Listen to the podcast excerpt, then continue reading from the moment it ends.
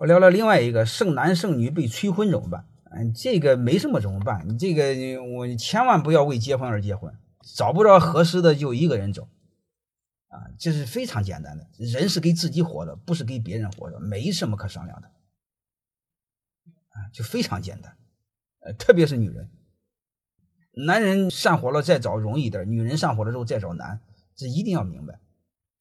父母重男轻女怎么办？你不用管他，他重重是他的事儿，但是该谈判的他要谈。你比如你该上学的时候还是要上的，好吧？这个没什么好谈的。有很多就是我们左右不了别人，但是可以左右自己。